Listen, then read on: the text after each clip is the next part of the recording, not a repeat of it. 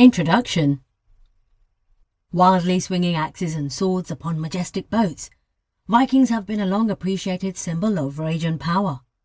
They have been romanticized as overbearingly manly warriors that plunder, loot and pillage villages, all for the sake of dominance. They've always been in modern media, but where did they come from? How did they start?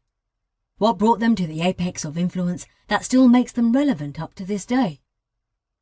Their colourful history starts in the form of a migration.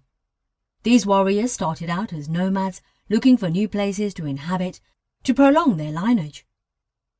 Mainly travelling by sea, they've been defined as pirates that went from shore to shore, trading and occupying the villages that lived on the patches of land they would visit. Said to have hailed from the countries of Sweden, Norway and Denmark, these seafaring people made their mark in the world from seven hundred A D to eleven hundred A D. That's more than three hundred years of colourful and bloody history.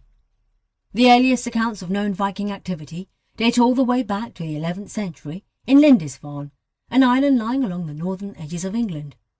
From there, the northern origins of these warriors were sculpted. This account wasn't a friendly one, though.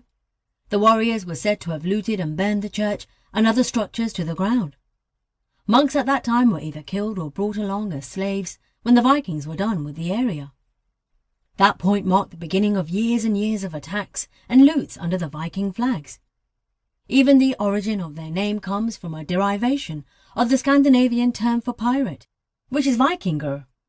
From that point, their influence spread all throughout Europe, cementing their names in the annals of scholars and monks during those times.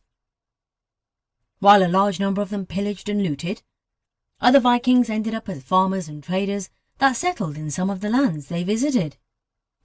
Their influence spread over the European lands like an epidemic, reaching all over the region, even reaching as far as Russia. They discovered the Americas long before the famed Columbus went on his expedition.